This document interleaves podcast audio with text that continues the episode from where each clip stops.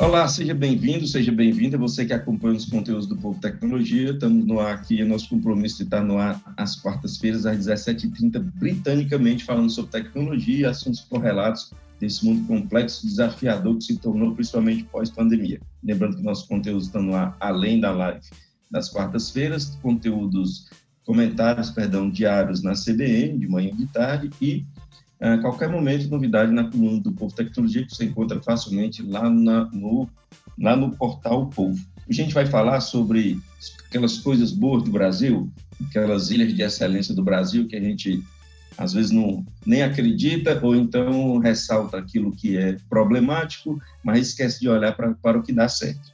É uma tecnologia que quem vai nos explicar é o que a gente tem o prazer de receber aqui, que é o Marcelo Leonessa, que é CEO da EFATAR, nome bonito, EFATAR Technology. O Marcelo é engenheiro químico de formação e vai nos explicar o que que isso, é, que que isso muda uh, na produtividade uh, dessa tecnologia que, que, que faz sucesso, que avança, enfim, e ele vai nos explicar do que se trata. Marcelo, prazer receber você aqui. Muito obrigado por disponibilizar seu tempo, seu conhecimento, para dividir aqui conosco do Povo Tecnologia. Seja bem-vindo. Obrigado, Hamilton. Boa tarde também a você e ao seu público. Para mim e para a EFATA é um prazer estar aqui hoje nessa live, podendo falar um pouquinho da nossa tecnologia.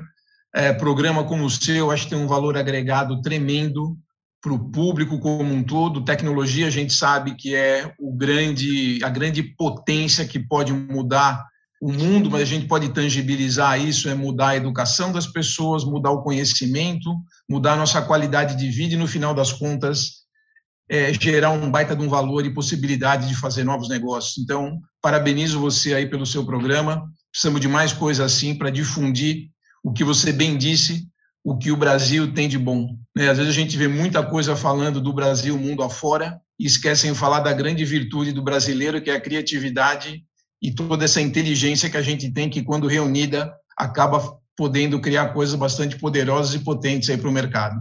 Mas vamos lá. Perfeitamente. Marcelo, me explique o, de onde vem o nome EFATAR e efetivamente o que é que ela hoje desenvolveu e está, e está mostrando ao mercado. Legal, Milton. Tua pergunta é uma pergunta que corriqueiramente a gente recebe, né? É um nome pouco ouvido no mercado, até a maneira de escrevê-lo é bastante diferente, mas tem uma explicação sim. Efatá quer dizer em hebraico abrate, né? Ou seja, é bem o conceito que a gente tem dentro da nossa tecnologia, que, como eu disse, é uma tecnologia bastante disruptiva, ah, é uma tecnologia 100% brasileira, criado pelo nosso uh, cientista-chefe aqui no estado de São Paulo, especificamente na cidade de Santo André. Ele é uma pessoa com formação na área de tecnologia e um apaixonado aí pelas frequências. Uh, ela foi desenvolvida como tecnologia há mais de 20 anos, é que esse trabalho vem sendo feito, desenvolvido, estudado, testado, experimentado realmente para a gente aferir uh, tudo que está sendo uh, estudado e constatado, ou seja, é um trabalho árduo, mas a gente conseguiu chegar através dele, uh, eu diria, numa solução bastante ímpar no mercado. foi criado um algoritmo que é capaz de, através de frequências extremamente baixas, fazer uma coisa bastante simples quando a gente fala, né, que é basicamente afastar ou aproximar átomos é, de moléculas biológicas ou moléculas inorgânicas é capaz de alterar e mudar a característica físico-química dessa molécula. Falei talvez um pouco técnico demais, mas posso explicar aqui rapidamente. Quando a gente fala da nossa aplicação na agricultura, aonde a gente hoje garante um incremento de produtividade para o agricultor, para o produtor rural que usa a tecnologia da EFATA no campo, a gente basicamente mexe uh, nesse distanciamento ou aproximação dos átomos, das moléculas, dos macro e micronutrientes presentes no solo. Com isso, os macro e micros que cultura, a planta mais precisa, a gente deixa eles mais biodisponíveis para que a planta consiga absorvê-los e fazer uma metabolização é, de forma mais simples, gastando menos energia, o que no final das contas se converte numa planta mais saudável, mais produtiva e que traz esse resultado. E por outro lado, para os macro e micronutrientes que a gente deseja que a planta não tenha acesso, a gente fecha essa molécula e fica muito mais difícil dela absorver, não deixando com que esse elemento é, prejudique alguma etapa da lavoura. Então, rapidamente, é isso que a tecnologia faz. Nós estamos falando então de física quântica. Exatamente. Então, é, nós estamos falando também de ciência, de tecnologia, de ciência e inovação a, a, aplicada diretamente ao campo, que já é uma das, das pérolas do desenvolvimento nacional. E o que, que você já mediu como produtividade? Tem número isso? Temos sim, Hamilton. É, você frisou bastante bem, né? A gente começou a aplicação da tecnologia pelo campo, pelo agronegócio do Brasil, que a gente sabe hoje é responsável aí por 27% do PIB do país e que dentro de cinco anos deve chegar próximo aí a um terço, 33% da, do PIB brasileiro. Ou seja, é um dos grandes motores da economia desse país e o Brasil tem uma vocação natural para o agronegócio. Quando você me pergunta de produtividades, eh, eu vou te dar um número médio, isso pode variar um pouquinho de cultura para cultura, mas quando a gente fala das grandes commodities produzidas hoje pelo agronegócio brasileiro, que são aí basicamente a soja, o milho, o algodão, eh, o arroz, dentre outros, a gente está falando num incremento de produtividade da ordem de 20 a 30% do que o produtor rural produz hoje na propriedade dele. E o mais importante que isso não é só o incremento de produtividade, mas é o fato de a gente não pedir nenhuma alteração no manejo da cultura. Ou seja, a pessoa, o agricultor, faz o trato cultural que ele está acostumado a fazer com a orientação do agrônomo dele, do consultor técnico dele, e a gente simplesmente, com essa aplicação das frequências extremamente baixas por satélite, e aí eu estou falando de frequências entre 0 e 100 Hz, a gente consegue potencializar uh, todos esses insumos que foram disponibilizados no solo para que a planta realmente faça o seu ciclo uh, de maneira bastante otimizada. Então, então, sequer há uma intervenção de máquina, de implemento, de, de, de na, na propriedade uh, em, que, em que tiver esse tipo de, de, de aplicação, é isso? Uma Exatamente. Exatamente, a gente não pede e não precisa ah, nenhum tipo de equipamento para que a nossa tecnologia seja aplicada. É por isso que ela é, sem sombra de dúvida, uma das tecnologias aplicadas ao agronegócio ah, que tem um, um full compliance com o tema de ESG, que é o tema ambiental, social e de governance, ah, uma vez que a gente basicamente usa um recurso disponível na natureza, que são essas baixas frequências que eu mencionei e que estão disponíveis. O que a nossa tecnologia faz é, através desse algoritmo, ela consegue disponibilizar para cada tipo de cultura uma sequência de frequência específica que potencializa ah, a absorção pela planta desses macro e micronutrientes que ela precisa para se desenvolver ao longo do seu ciclo de, de vida, e com isso acaba acarretando no índice de produtividade médio que eu mencionei, da ordem de 20% a 30%.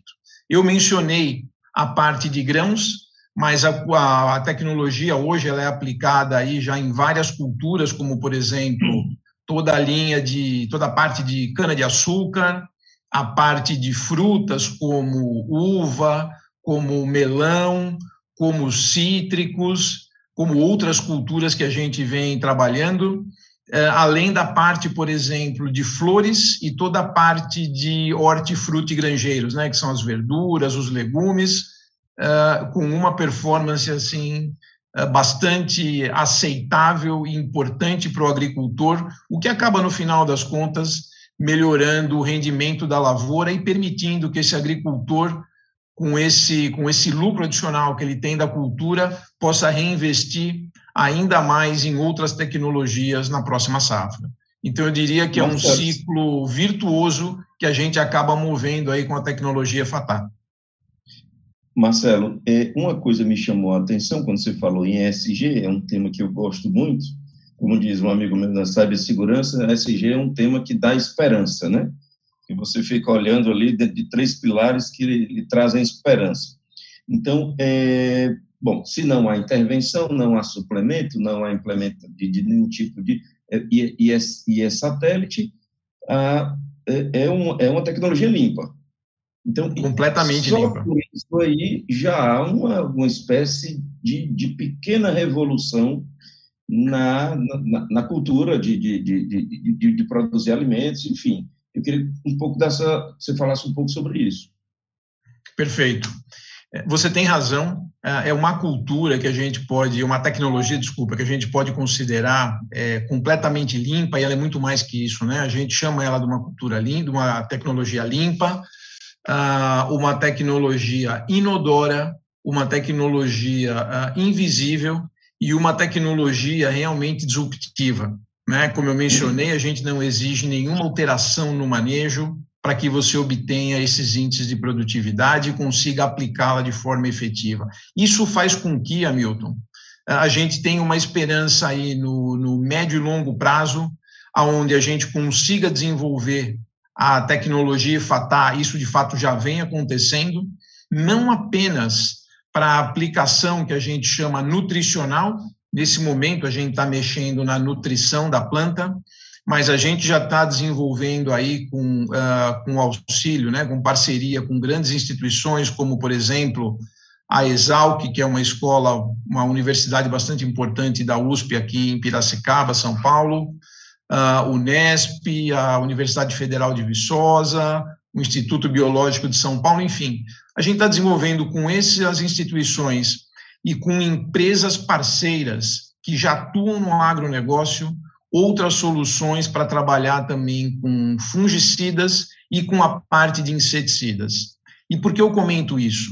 O nosso objetivo no futuro é a gente poder oferecer para a agricultura brasileira, e eu me refiro aqui à brasileira, mas eu vou falar daqui a pouquinho, a gente já atua em mais outros 11 países além do Brasil com essa tecnologia, mas a ideia é ter a possibilidade de a gente cada vez mais eh, se aproximar aí de uma agricultura uh, verde na origem, ou seja, onde a gente possa é, criar uma, uma possibilidade de agricultura cada vez mais depender menos do modelo atual de negócio que está muito focado aí em toda a cultura, em toda a agricultura tradicional que a gente vem fazendo no país aí há várias décadas. Então, realmente a ideia é criar uma janela de oportunidade e tentar migrar um pouco e tornar os produtos cada vez mais verdes e muito mais saudáveis, seja para nós como ser humano, seja para o meio ambiente ou para o ser vivo que convive no local onde é praticada a agricultura.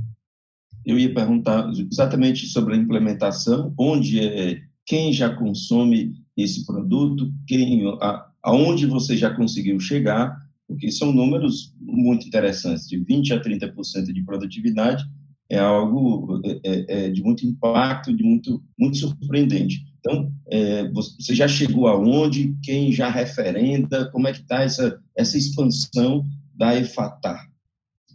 Legal. Bom, hoje, basicamente, a gente já tem uh, atuação em todo o território nacional, ou seja, a gente está aí presente no Brasil, uh, de norte a sul.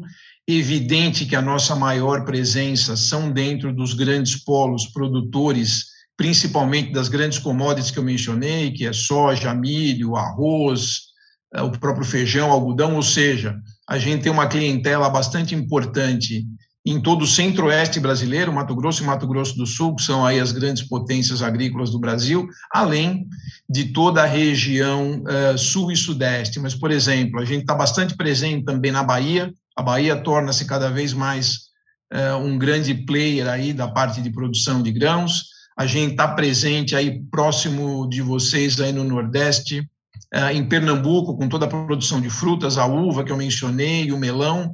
Enfim, de uma maneira geral, a gente tem hoje cliente basicamente eh, em todas as regiões do Brasil.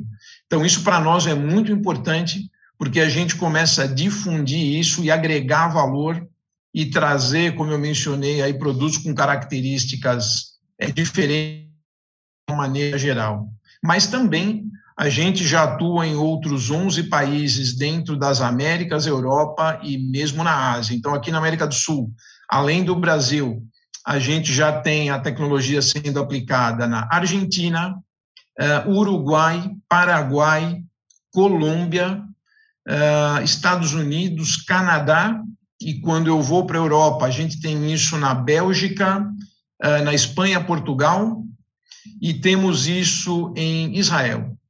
Então, ou seja, a gente começa a internacionalizar a empresa, a levar a tecnologia é, para outras fronteiras e realmente começar a difundir que é possível, sim, fazer agricultura com uma tecnologia bastante limpa e que, no final das contas, agrega valor na cadeia como um todo, em especial para o consumidor final, que é quem se beneficia, e o próprio produtor rural, que tem à sua disposição ah, algo que consegue potencializar não só a produção e a produtividade, mas, no final, a rentabilidade da lavoura. Né? Afinal de contas, a gente conhece bastante bem a vida do agricultor.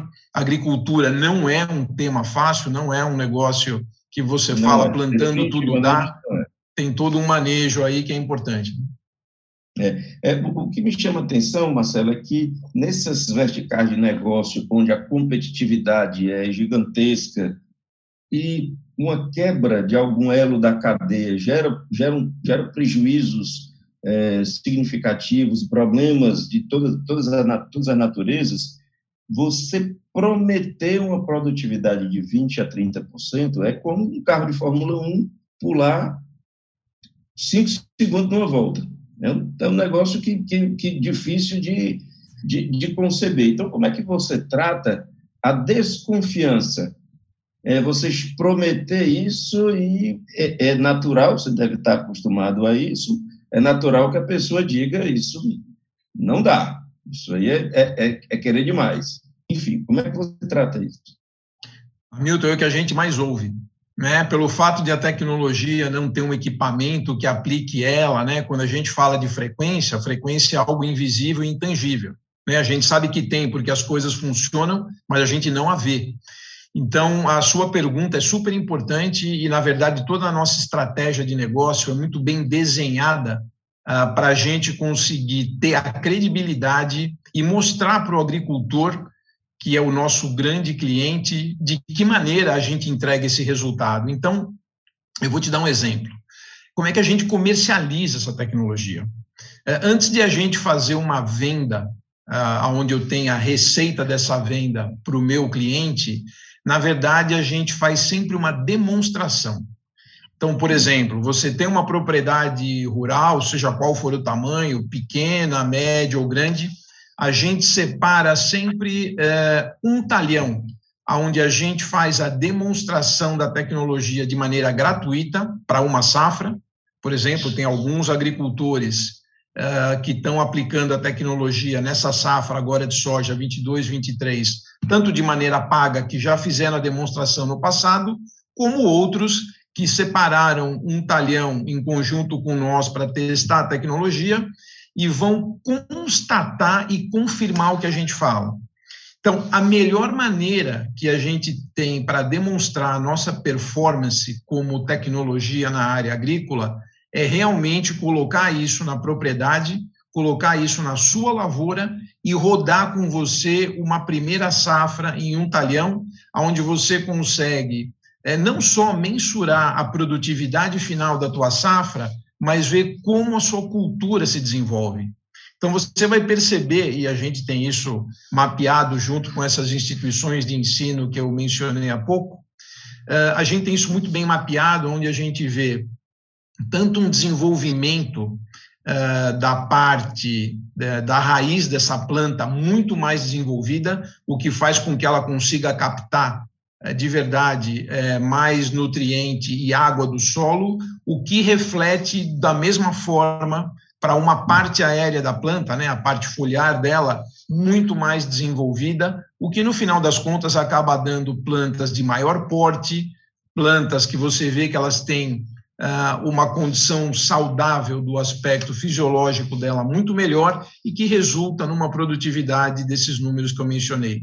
Então, a forma que a gente tem de tangibilizar o que a gente faz como tecnologia, o que a gente traz como resultado é rodar essas demonstrações durante a safra. E uma vez feito isso, a conversão que a gente tem desses agricultores em clientes é praticamente total. Praticamente 100% deles vão para uma próxima safra com um contrato, porque realmente percebem o valor que a tecnologia tem e a facilidade de ela ser aplicada.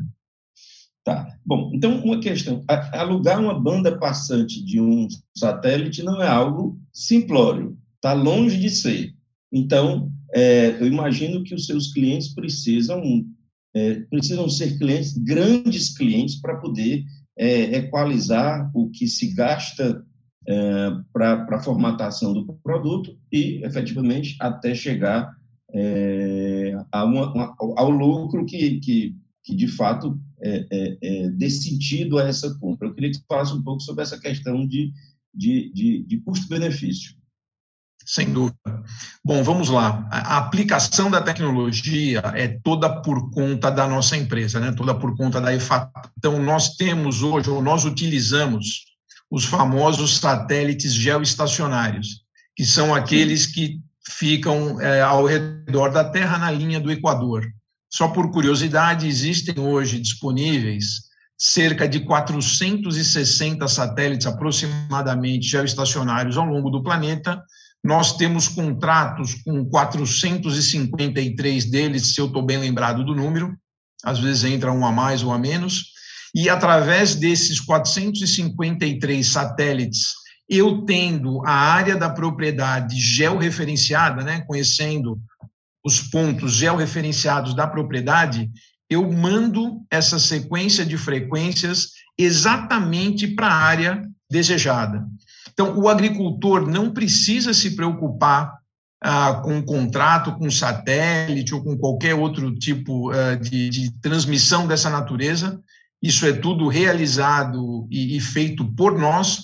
O que a gente precisa da propriedade onde a gente vai fazer o tratamento, né, da, da propriedade rural, é basicamente as coordenadas uh, geo, geográficas, o georreferenciamento da área que a gente vai tratar. Tendo isso, a gente usualmente começa a aplicar a tecnologia cerca de uma semana a dez dias do início do plantio da safra, e isso fica durante todo o período da safra até a colheita. Então, a gente basicamente aplica essa tecnologia durante quatro meses, quatro meses e meio, para essa safra de soja, por exemplo, que está começando agora durante 24 horas por dia, sete dias na semana. Então, ela é aplicada continuamente e nós é quem fazemos isso. Tá. Bom, a gente a gente está com cerca de 25, 26 minutos no ar. A gente conversa em torno de 30, 30 e poucos minutos. O que, que você acha importante, Marcelo, dizer, registrar que, que eu não provoquei? E eu, eu ainda tenho uma última dúvida, que é como é que vocês chegaram a isso? Mas eu vou deixar isso por último. Como, é, então, alguma coisa que você queira registrar, que você acha importante, que eu não provoquei, não perguntei? É, eu quero só fazer um comentário. Acho que a gente conversou bastante coisa interessante que deu para dar uma, uma boa ideia sobre a tecnologia. Afinal, em 25 minutos não dá para a gente aqui discorrer sobre tudo que é possível, mas talvez só frisar é, um ponto que a gente julga é, bem relevante Uh, e é um dos drivers também que, que orienta aí a nossa, a nossa empresa, não só do lado de negócio, mas também do lado social. Eu queria mencionar isso, porque quando a gente fala de ESG, é importante frisar também a parte do S, que é o social nesse negócio. É, nós uhum. temos um viés bastante importante também na área social, a gente vê que com a, a nossa tecnologia, a gente pode sim é, agregar muito valor e ajudar muita gente. Então, a gente tem um projeto uh, aqui no interior de São Paulo com produtores de feijão. O projeto chama-se REI, uh, aonde a gente destina é, parte dessa produtividade uh, para uma ação social. Nesse caso, a gente está focado numa ação social em uma determinada uh, região da África, onde a gente manda, num primeiro momento, o feijão como alimento né? quer dizer, realmente ajudar esse povo a se alimentar, que estão abaixo da linha aí da, da pobreza e da nutrição mínima desejada. E, num segundo momento, uh, a gente vai ensiná-los a, a, a plantar, a fazer uma agricultura com o feijão e a nossa tecnologia. E, num terceiro momento, a multiplicar esse aprendizado e ajudar ainda mais gente. Então, eu quero mostrar o seguinte, que uma tecnologia como essa, né, além do que ela pode oferecer de vantagem econômica, uh, a gente vê isso de maneira muito importante, a gente dá esse ganho proporcional também do lado social. Né? A gente está usando, estou usando esse exemplo da África, mas a ideia é estender uh, esse benefício, esse elo social da empresa para o Brasil e para outras regiões onde a gente sabe que precisa e que isso é possível. Então, só queria frisar esse ponto para mostrar que a gente tem um viés aí tanto do lado empresarial, econômico, quanto do lado também social. Eu, eu, eu disse que eu te fazer mais uma pergunta, que é como vocês chegaram a isso, mas, é, na verdade, me ocorreu alguma, alguma outra questão. É, você está, inclusive, é, é, vendendo essa tecnologia, esse produto, para países com desenvolvimento tecnológico avançado, como Israel e como os Estados Unidos, para citar dois aqui daquele rol que você falou. Essa tecnologia é facilmente copiável, Marcelo, porque é, se ela não se, se não se trata de uma de uma máquina, se não se trata de um composto químico em que você você pode proteger ali pela a patente do que você descobriu, se é simplesmente uma questão conceitual de organização, de, de conhecer como se dá a física quântica que interfere nas, nas plantas, isso é, isso é facilmente copiável pelo, por, por empresas ou países mais desenvolvidos? Olha, Milton, uh, eu tenho a formação de engenheiro químico e trabalhei 33 anos aí numa das maiores multinacionais químicas do planeta. Eu posso lhe garantir que essa tecnologia é simples de a gente falar, explicar aqui, mas é um negócio extremamente, eu diria, sofisticado e